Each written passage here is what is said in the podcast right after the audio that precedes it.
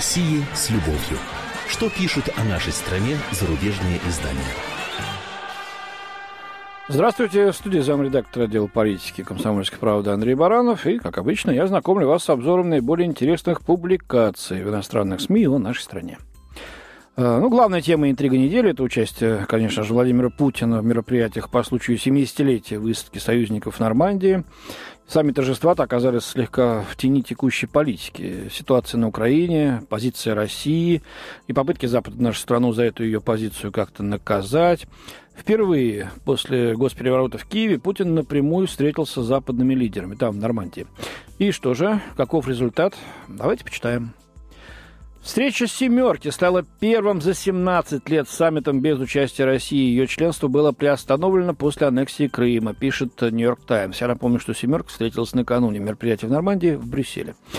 Несмотря на это, Олланд, Кэмерон и Меркель, то есть президенты Франции, премьер Британии и канцлер Германии, запланировали личные встречи с Путиным. Олланд даже пригласил его на легкий ужин после приема в честь Обамы. При поддержке лидеров «семерки» президент США Барак Обама дал Москве месяц на то, чтобы изменить текущий курс в отношении Украины и помочь с подавлением пророссийских повстанцев. В противном случае Россию ожидают куда более серьезные международные санкции. Но что предпримет Запад, если Россия оставит все примерно так, как есть, не нагнетая ситуацию, но и не усмиряя сепаратистов, осталось неясным, говорится в статье. Это пишут американцы. А вот мнение испанский «Эль-Паис». В своем европейском турне президент США вновь напоролся на всю сложность Европы. Торжества, связанные с годовщиной высадки в Нормандии, должны были стать гимном трансатлантическому единству, но президент Обама уедет оттуда с горьким осадком на душе. Западноевропейские страны, не ощущающие прямой угрозы со стороны Москвы, отмахиваются от просьб США увеличить расходы на оборону, поучаствовать в наращивании войск альянса в Польше и странах Прибалтики. Балтии, простите, здесь написано, это уж я так по-нашему. И приготовиться ужесточить санкции в отношении Путина. Тот факт, что Олланд в один вечер отужинал дважды с Путиным и Обамой, практически урок для президента США, проливающий свет на головоломность Европы и амбивалентные, то бишь противоречивые, позиции самых влиятельных стран Евросоюза. А вот что пишет канадская Global Mail. Проблема, как утверждают лидеры Канады и США, состоит в том, что страны «семерки» с одной стороны оказывают давление, но с другой встречаются с ним, с Путиным, то бишь, и ведут себя так, как будто все обстоит как обычно. Украинский кризис указал на пределы возможностей лидерства Обамы и могущества США. Путин отвоевывает Нормандию, вот вам и изоляция России. Это заголовок редакционной статьи в The Wall Street Journal, газета американских деловых кругов. Западные лидеры как будто бы осудили Владимира Путина за захват Крыма, перенеся встречу «восьмерки» большой в этом году из Сочи и не пригласив на нее российского президента. Но вы об этом не догадались, взглянув на график Путина на этой неделе, отмечает издание. Мы не припомним, чтобы Красная Армия принимала участие в Дне Д, то есть Дне Д высадки союзников в Нормандии 6 июня 1944 года. Но Олланд продает крейсеры «Мистраль» в Москве, возмущаются авторы статьи. И выражают мнение, французский президент первым нарушил строй, пригласив Путина на торжества в Нормандию. Кэмерон и Меркель также назначили встречи с российским лидером. И Путин, возможно, даже решил, что так для него лучше, потому что ему больше не придется выслушивать болтовню на встречах «семерки», но на ужин он все равно попадет, пишет издание с таким сарказмом. Кстати, позиция Франции по «Мистралям» стала отдельной темой публикаций в зарубежных СМИ, посвященных участию Владимира Путина в торжествах в Нормандии. 22 июня, кстати, дата знаменательная. 22 июня предстоящие более 400 российских моряков прибудут во французский порт Сен-Назер, чтобы в течение нескольких месяцев пройти обучение на высокосовременном вертолетоносце типа «Мистраль». Это пишет журналист немецкого издания «Шпигель» Ранья Салоум. Суда подобного класса служат для поддержки морского десанта и способны нести на своем борту десятки танков, вертолетов и сотни солдат. У России не было десантных кораблей подобного типа. И вот теперь, в самый разгар украинского кризиса, первый корабль, стоимость которого без вооружения составляет 600 миллионов евро, практически готов к передаче российской стране, запланированной на октябрь. Вашингтон, Лондон, Варшава раскритиковали Францию за поставку военных кораблей России. Однако Франция настаивает на выполнении условий контракта. Если до октября не будут введены какие-то новые санкции, корабли будут переданы России. Это на пресс-конференции после встречи с Обамой сказал в Париже французский лидер Франсуа Олланд. Между тем, президент России Владимир Путин заявил о том, что Россия вполне возможно закажет у Франции дополнительные «Мистрали».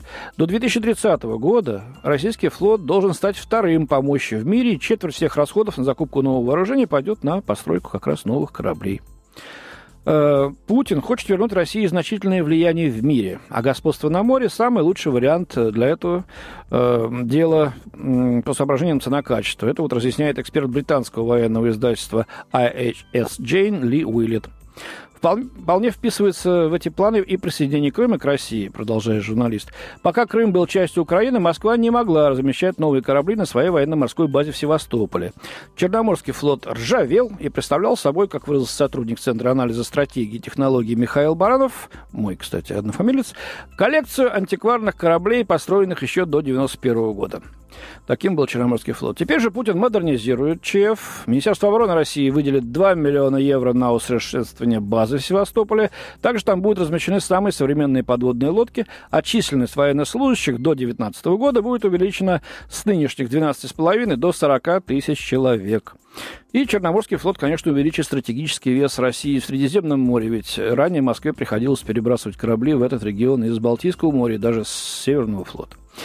Ну, а теперь давайте от большой политики перейдем к нашим домашним проблемам. А на этой неделе на внутреннем фронте не было темы важнее, чем введение массовых ограничений для армии российских курильщиков. Вот что пишет Изабель Горст, британский Financial Times. Российских курильщиков и международные табачные компании, подпитывающие их вредные привычки, ждут тяжелые времена. В прошедшие выходные запрет на курение в административных зданиях, принятый в прошлом году, был расширен, и теперь курить запрещается во всех общественных местах. Таким образом, Кремль ужесточил борьбу с курящими россиянами, которых насчитывается примерно 40 миллионов. О, как оказывается. Хотя очевидно, что Россия должна принимать какие-то меры, чтобы ограничить употребление сигарет. В средствах массовой информации разгорелся яростный спор о пользе и о вреде запрета на курение, пишет издание. Некоторые, например, главный государственный санитарный врач Анна Попова считает, что этих мер недостаточно, сообщают газеты. По моей оценке, сигареты у нас слишком доступны. Чем меньше будет доступность этого зла, тем лучше, сказала Попова на прошлой неделе. На другой стороне баррикад известный юрист Михаил Барщевский, который раскритиковал ограничения курения как садистские, говорится в статье. Нет ничего хуже для правового самосознания гражданина, чем принятие закона, который заведомо не будет соблюдаться, считает Барщевский. Вот международные табачные компании также предупредили о том, что существует риск роста правонарушений на табачном рынке. По их словам, рост цен вызвал резкое повышение продаж нелегальной продукции, которая приводит к большим потерям для российского бюджета, пишет издание. Ну, понятно, так сказать, волнение табачных компаний. То же самое было и в других странах, и на Западе, и на Востоке. Но теперь Россия здесь. Еще одна публикация на эту тему в «Таймс». Называется она «Россияне дымятся от злости по поводу путинского запрета на курение». Авторы Хелен Уомак и Бен Хейл. Большинство россиян считают, что закон, принятый президентом Путиным, чтобы подтолкнуть соотечественников отказаться от вредной привычки, будет невозможно воплотить в жизнь, говорится в статье. Россияне курят с энтузиазмом, ностальгией, фатализмом и чувством просвещенности. Для тех поколений, которые помнят советские времена, сигареты все еще отдают ароматам свободы и изысканности. Дефицит табачной продукции был причиной бунтов в 90-е годы, когда распался Советский Союз, пишут авторы публикации. Господи, господи. Какая чушь-то, какая лобовая политизация всего и вся, если это касается нашей страны. И кто-то там еще пытается бубнить про российскую пропаганду. Ну ладно, дальше читаем. Для многих молодых россиян низкие цены на сигареты, самые дешевые марки стоят 39 рублей, частично компенсируют высокие цены на импортную одежду, технику и импортный алкоголь, считают журналисты «Таймс». Ну, ребята, вообще-то да нужен нам ваш импортный алкоголь. Там лонг-дринки ваши, эти виски содовые, всякие джины с тоником, особенно нашей осенью, зимой, да и весной, чего уж там говорить-то. Вот в такую жару, может быть, ну так чуть-чуть. Читаем дальше. Однако за последние годы рост цен на табачную продукцию превышает средний рост заработной платы, и власти планируют установить минимальную цену на сигареты в размере 55 рублей, возможно, уже в следующем году. Прошлым летом в России началось введение более жестких ограничений, запрещающих курение в административных зданиях и на территории железнодорожных станций. Эти ограничения соблюдались лишь отчасти. Вторая волна ограничений практически полностью запрещается курение в барах, ресторанах, гостиницах и поездах. годах эта мера оказалась еще более непопулярной, говорится в публикации. Сложно представить, как запрет на курение в кафе, ресторанах, гостиницах и ночных клубах будет действовать в холодное время года. В таких странах, как Испания или Турция, где курящие могут выходить на улицы круглый год, эта мера может быть эффективной.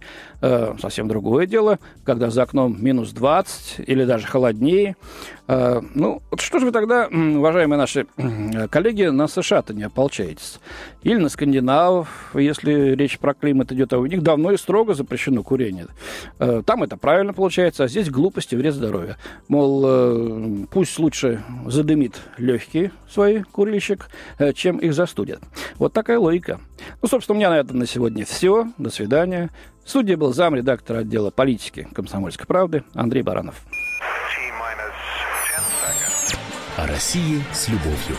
Что пишут о нашей стране зарубежные издания?